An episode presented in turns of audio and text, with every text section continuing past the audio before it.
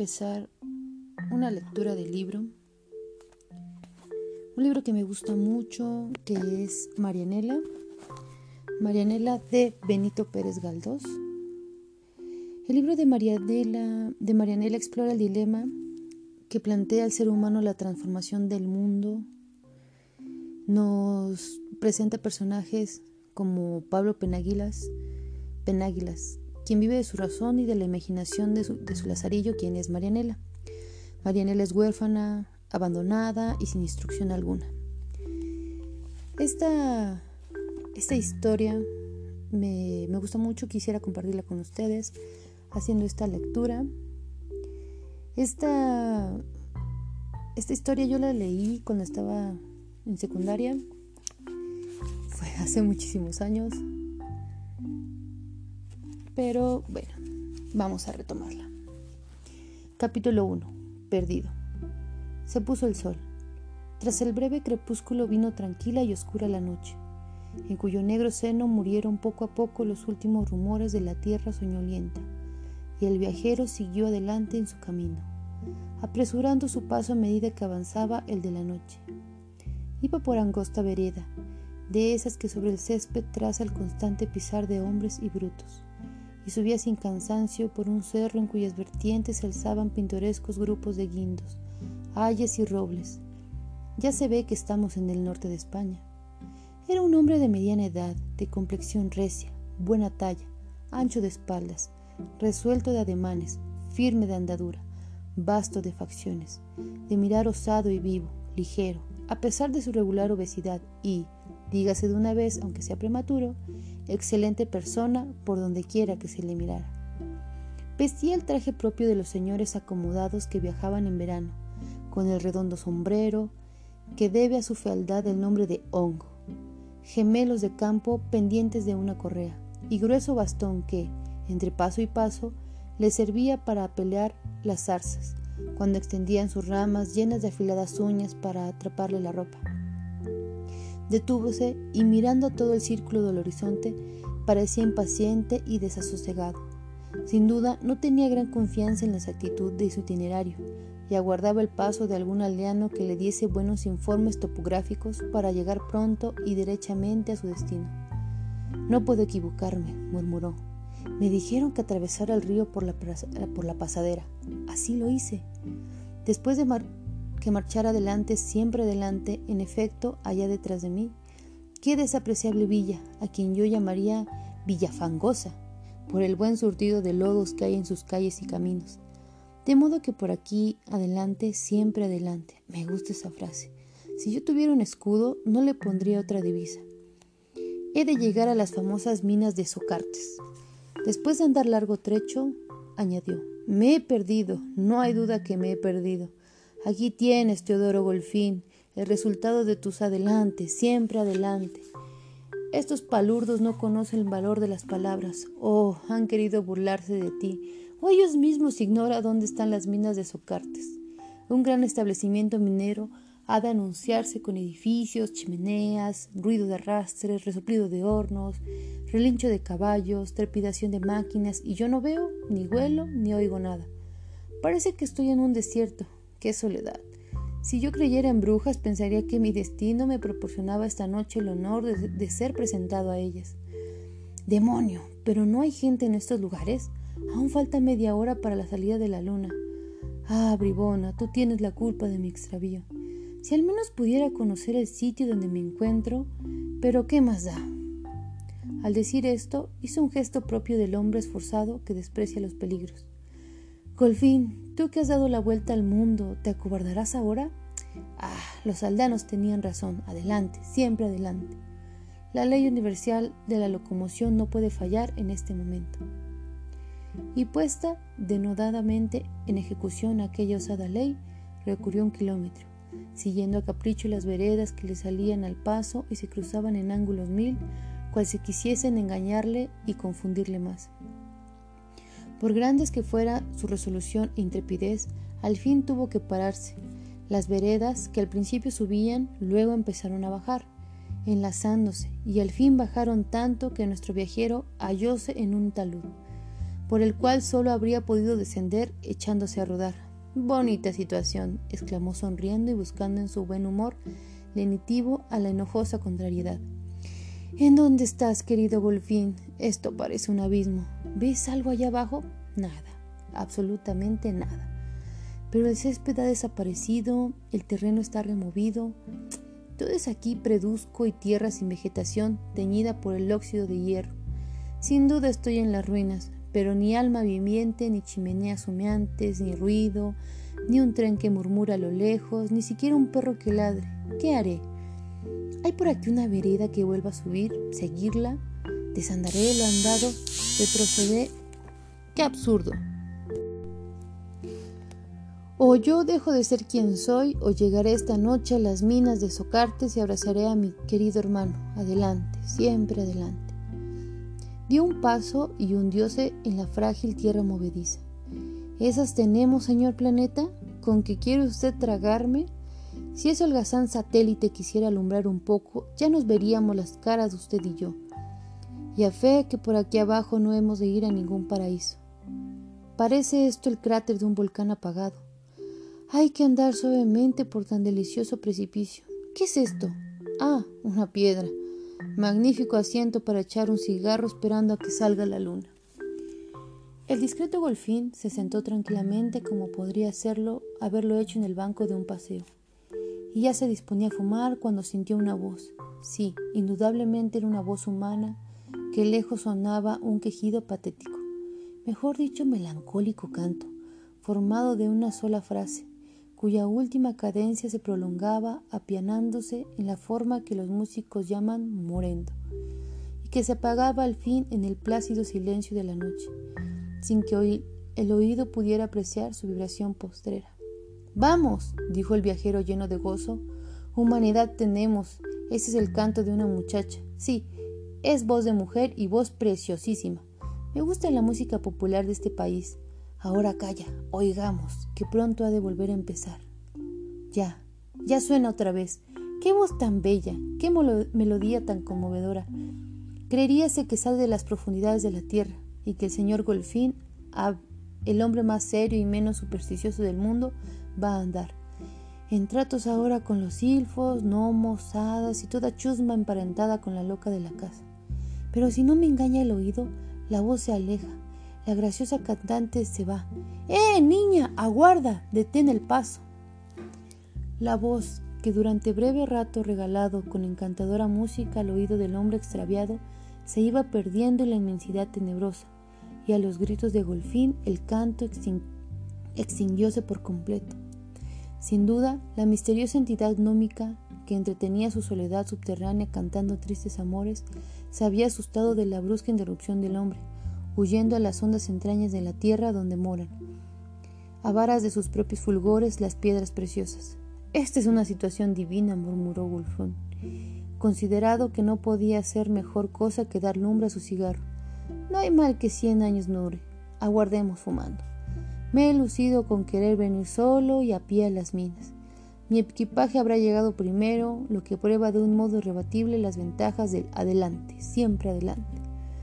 Movióse entonces ligero vientecillo y Teodoro creyó sentir pasos lejanos en el fondo de aquel desconocido o supuesto abismo que ante sí tenía. Puso atención y no tardó en adquirir la certeza de que alguien andaba allí. Levantándose gritó Muchacha, hombre, o quien quiera que seas, ¿puede, ¿se puede ir por aquí a las minas de Socartes? No había concluido cuando cuando yo sé el violento ladrar de un perro y después una voz de un hombre que dijo Choto, Choto, ven aquí. ¿Eh? gritó el viajero. Buen amigo, muchacho, de todos los demonios o lo que quiera que sea, sujete ese perro que yo soy hombre de paz. Choto, Choto. Vio Golfín que se le acercaba un perro negro y grande, mas el animal, después de gruñir junto a él, retrocedió llamado por su amo. En tal punto y momento el viajero pudo distinguir una figura, un hombre inmóvil y sin expresión, cual muñeco de piedra, estaba en pie a distancia como de diez varas, más abajo de él, en una vereda transversal que parecía irregularmente trazada por todo lo largo del talud. Ese sendero y la humana figura detenida en él llamaron vivamente la atención de Golfín, que dirigiéndose gozosa mirada al cielo exclamó Gracias a Dios, al fin sale esa loca. Ya podemos saber dónde estamos. No sospechaba yo que tan cerca de mí existiera esta senda, pero si es un camino. Hola, amiguito, ¿puede usted decirme si estoy en Socartes? Sí, señor, estas son las minas, aunque estamos un poco lejos del establecimiento. La voz de esto decía era juvenil y agradable. Resonaba con las simpáticas inflexiones que indican una disposición a prestar servicios con buena voluntad y cortesía. Mucho gusto al doctor a oírla, y más aún observar la dulce claridad que, difundiéndose por los espacios antes oscuros, hacía revivir cielo y tierra, cual si lo sacara de la nada. Fiat lux, dijo descendiendo. Me parece que acabo de salir del caos primitivo. Ya estamos en la realidad. Bien, amiguito, doy a usted las gracias por las noticias que me ha dado y las que aún ha de darme. Salí de Villa Mojada al ponerse el sol dirigiéndome que adelante, siempre adelante. ¿Va usted al establecimiento? preguntó el misterioso joven, permaneciendo inmóvil y rígido, sin mirar al doctor que ya estaba cerca. Sí, señor, pero sin duda equivoqué el camino. Esta no es la entrada de las minas, la entrada es por la pasadera de Ragobanes, donde está el camino y el ferrocarril en construcción. Por allá hubiera usted llegado en diez minutos al establecimiento. Por aquí tardaremos más, porque hay bastante distancia y muy mal camino. Estamos en la última zona de explotación y hemos de atravesar algunas galerías y túneles, bajar escaleras, pasar trincheras, remontar taludes, descender el plano inclinado, en fin, recorrer todas las minas o cartes de este extremo, que es este, hasta el otro extremo, donde están los talleres, los hornos, las máquinas, el laboratorio y las oficinas. Ah, pues a fe mía que ha sido floja mi equivocación, dijo Golfín riendo. Yo le guiaré a usted con mucho gusto, porque conozco estos sitios perfectamente. Golfín, hundiendo los pies en la tierra, resbalando aquí y bailoteando más allá, tocó al fin el benéfico suelo de la vereda, y su primera acción fue examinar al bondadoso joven. Breve rato permaneció el doctor dominado por la sorpresa. Usted, murmuró, soy ciego, sí, señor, añadió el joven, pero sin vistas sé reconocer de un cabo al otro las minas. El palo que uso me impide tropezar y Choto me acompaña cuando no lo hace la Nela, que es mi lazarillo. Con que sígame usted y déjese llevar. Fin del capítulo 1.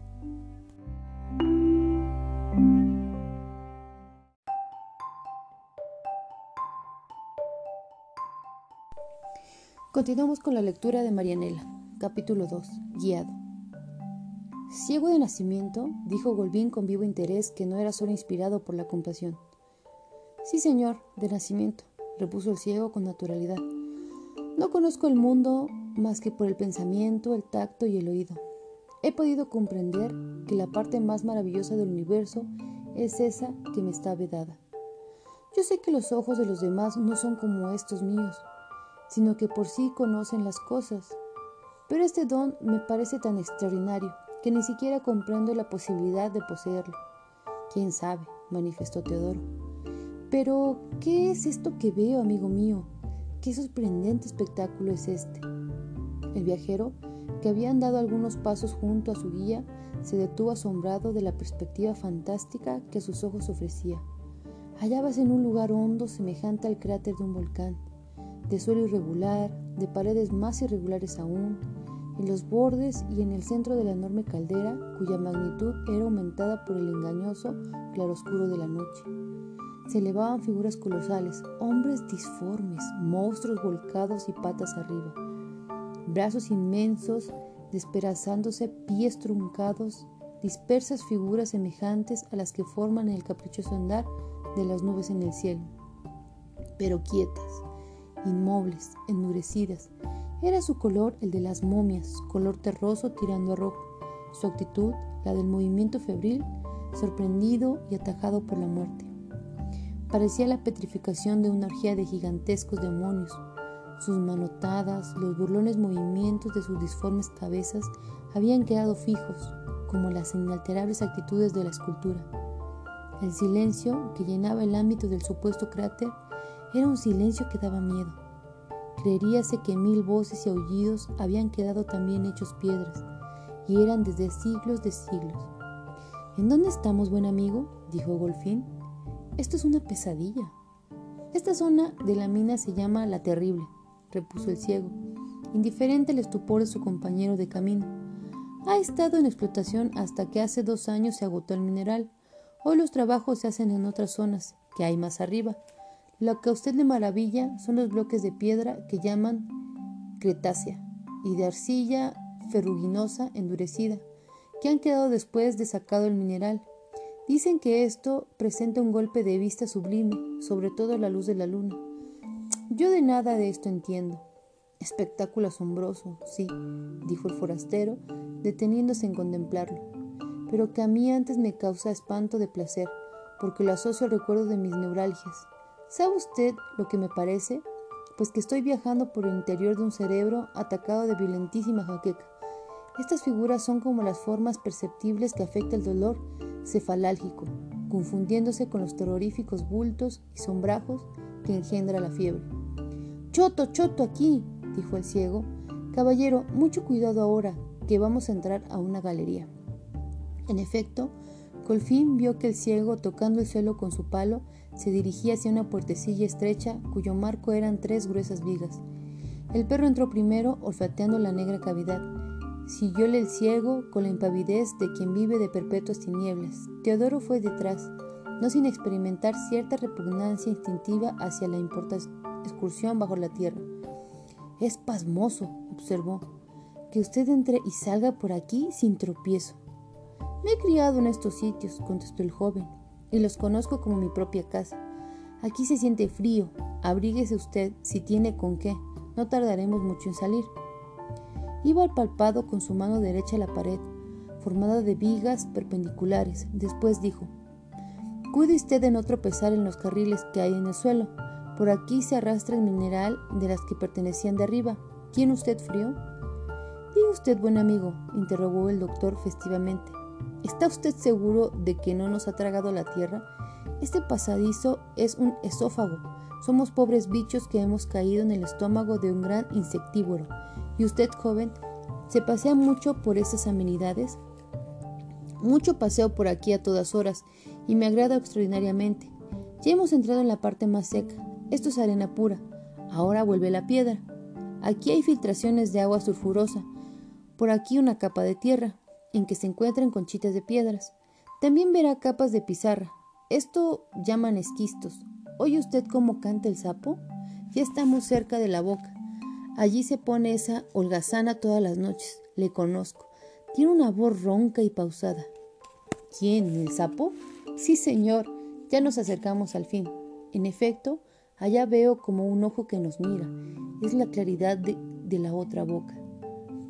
Cuando salieron, el primer accidente que hirió los sentidos del doctor fue el canto melancólico que había oído antes. Oyóle también el ciego, volvióse bruscamente y dijo sonriendo con placer y orgullo. ¿La oye usted? Antes oí esa voz y me agradó sobremanera. ¿Quién es la que canta? En vez de contestar, el ciego se detuvo y dando al viento la voz con toda la fuerza de sus pulmones gritó ¡Nela! ¡Nela! Ecos sonoros, próximos los unos, lejanos otros, repitieron aquel nombre. El ciego, poniéndose las manos en la boca en forma de bocina, gritó No vengas que voy allá. Espérame en la herrería. En la herrería. Después, volviéndose al doctor, le dijo, La Nela es una muchacha que me acompaña, es mi lazarillo. Al anochecer volvíamos juntos del Prado Grande.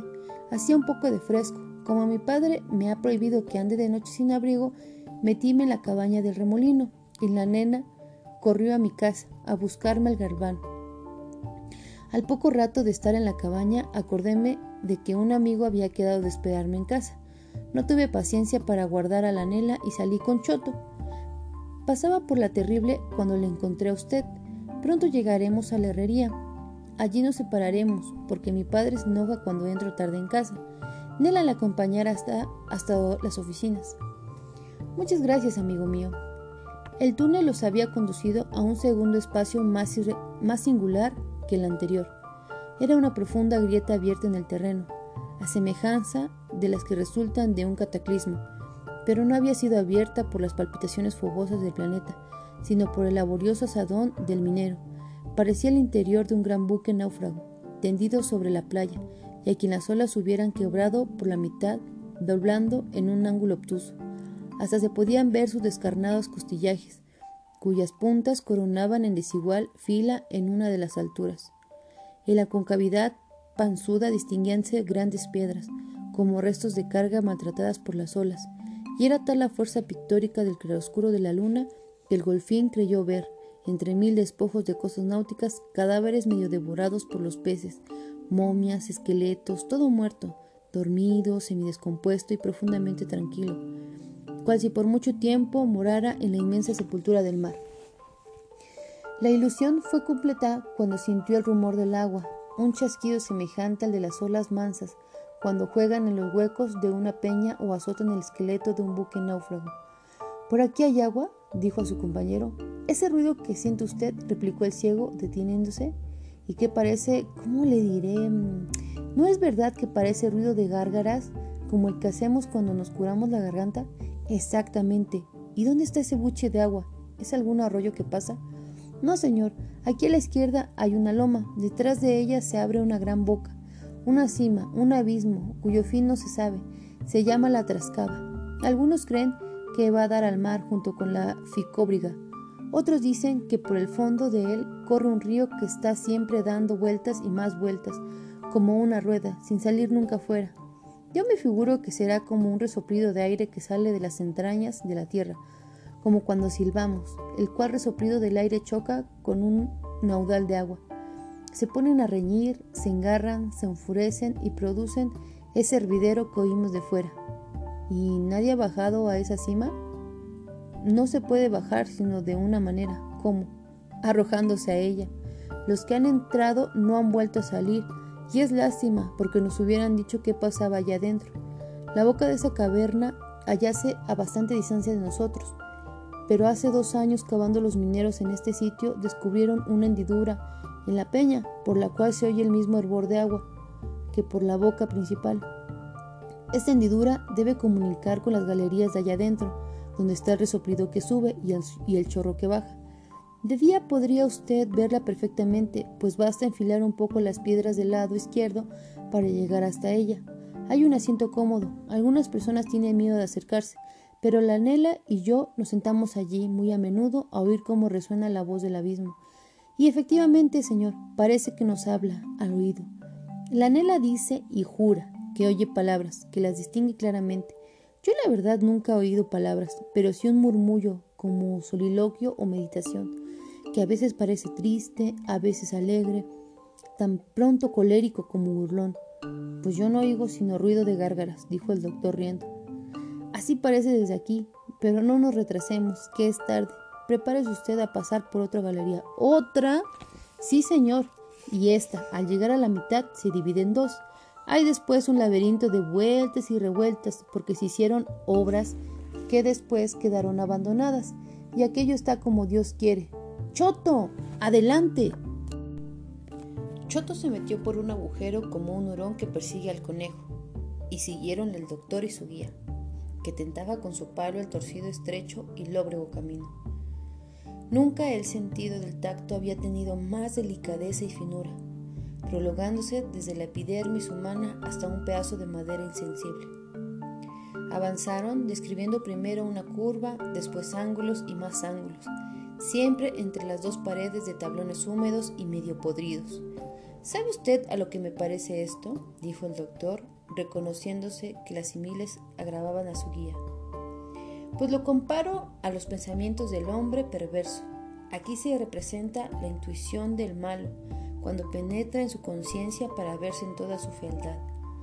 Creyó el que se había expresado en lenguaje poco inteligible para el ciego, para el ciego, mas éste probóle con lo contrario diciendo, para el que posee el reino desconocido de la luz, estas galerías deben de ser tristes, pero yo, que vivo en tinieblas, hallo que cierta conformidad de la tierra con mi propio ser. Yo ando por aquí como usted por la calle más ancha. Si no fuera porque unas veces es escaso el aire y otras excesiva la humedad, preferiría estos lugares subterráneos a todos los demás lugares que conozco. Esto es la idea de la meditación. Yo siento que mi cerebro, un paso, un agujero, lo mismo que este por donde voy, y por él corren mis ideas desarrollándose magníficamente. Oh, cuán lamentable cosa es no haber visto nunca la bóveda azul del cielo en pleno día, exclamó el doctor con su suma espontaneidad. Dígame, ¿este conducto donde las ideas de usted se desarrollan magníficamente no se acaba nunca? Ya, ya, pronto estaremos fuera.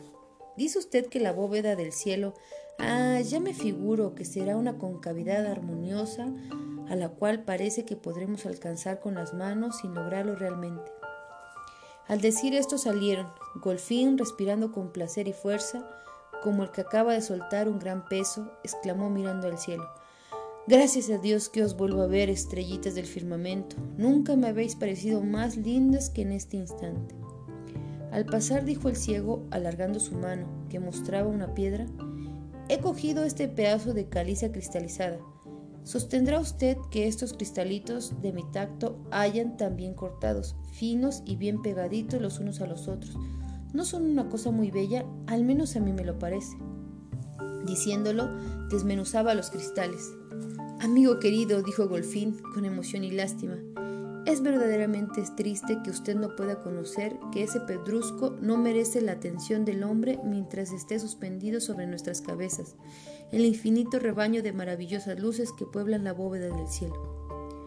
El ciego volvió su rostro hacia arriba y dijo con profunda tristeza, ¿Es verdad que existís estrellas? Dios es inmensamente grande y misericordioso, observó Golfín, poniendo su mano sobre el hombro de su acompañante. ¿Quién sabe? ¿Quién sabe, amigo mío? Se han visto, se ven todos los días cosas muy raras. Mientras esto decía, mirábale de cerca, tratando de examinar a la escasez claridad de la noche, de la noche las pupilas del joven. Fijo y sin mirada, el ciego volvía sonriendo su rostro hacia donde sonaba la voz del doctor. No tengo esperanza, murmuró. Había salido a un sitio despejado. La luna, más clara cada rato, iluminaba praderas ondulantes y largos taludes, que parecían las escarpas de inmensas fortificaciones.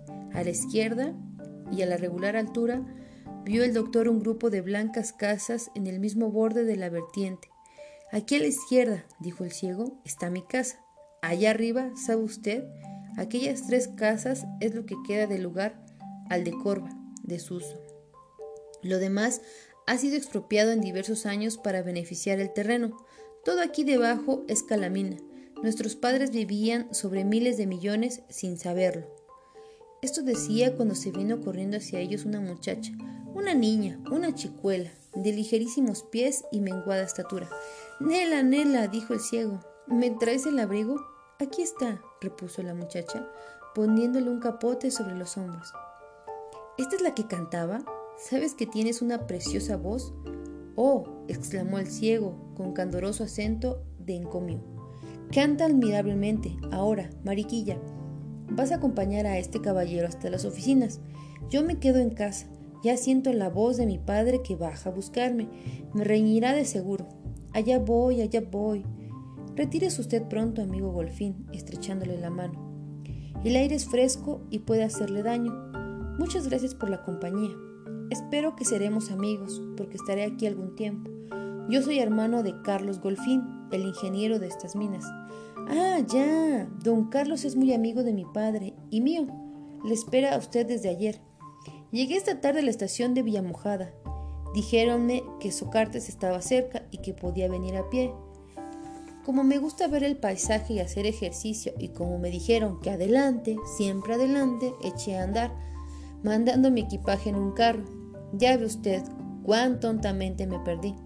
Pero no hay mal que por bien no venga. Le he conocido a usted y seremos amigos, quizá muy amigos. Vaya, adiós. A casa pronto, que el fresco de septiembre no es bueno. Esta señorita Nela tendrá la bondad de acompañarme. De aquí a las oficinas no hay más que un cuarto de hora de camino. Poca cosa. Cuidado, no tropie usted en los carriles. Cuidado al bajar al plano inclinado. Suelen dejar los vagonetas sobre la vía y con la humedad la tierra está como jabón. Adiós caballero y amigo. Buenas noches. Subió por una empinada escalera abierta en la tierra y cuyos peldaños estaban reforzados con vigas. Golfín siguió adelante, guiado por la Nela. Lo que hablaron merecerá capítulo aparte. Por si acaso, se lo daremos. Fin del capítulo 2.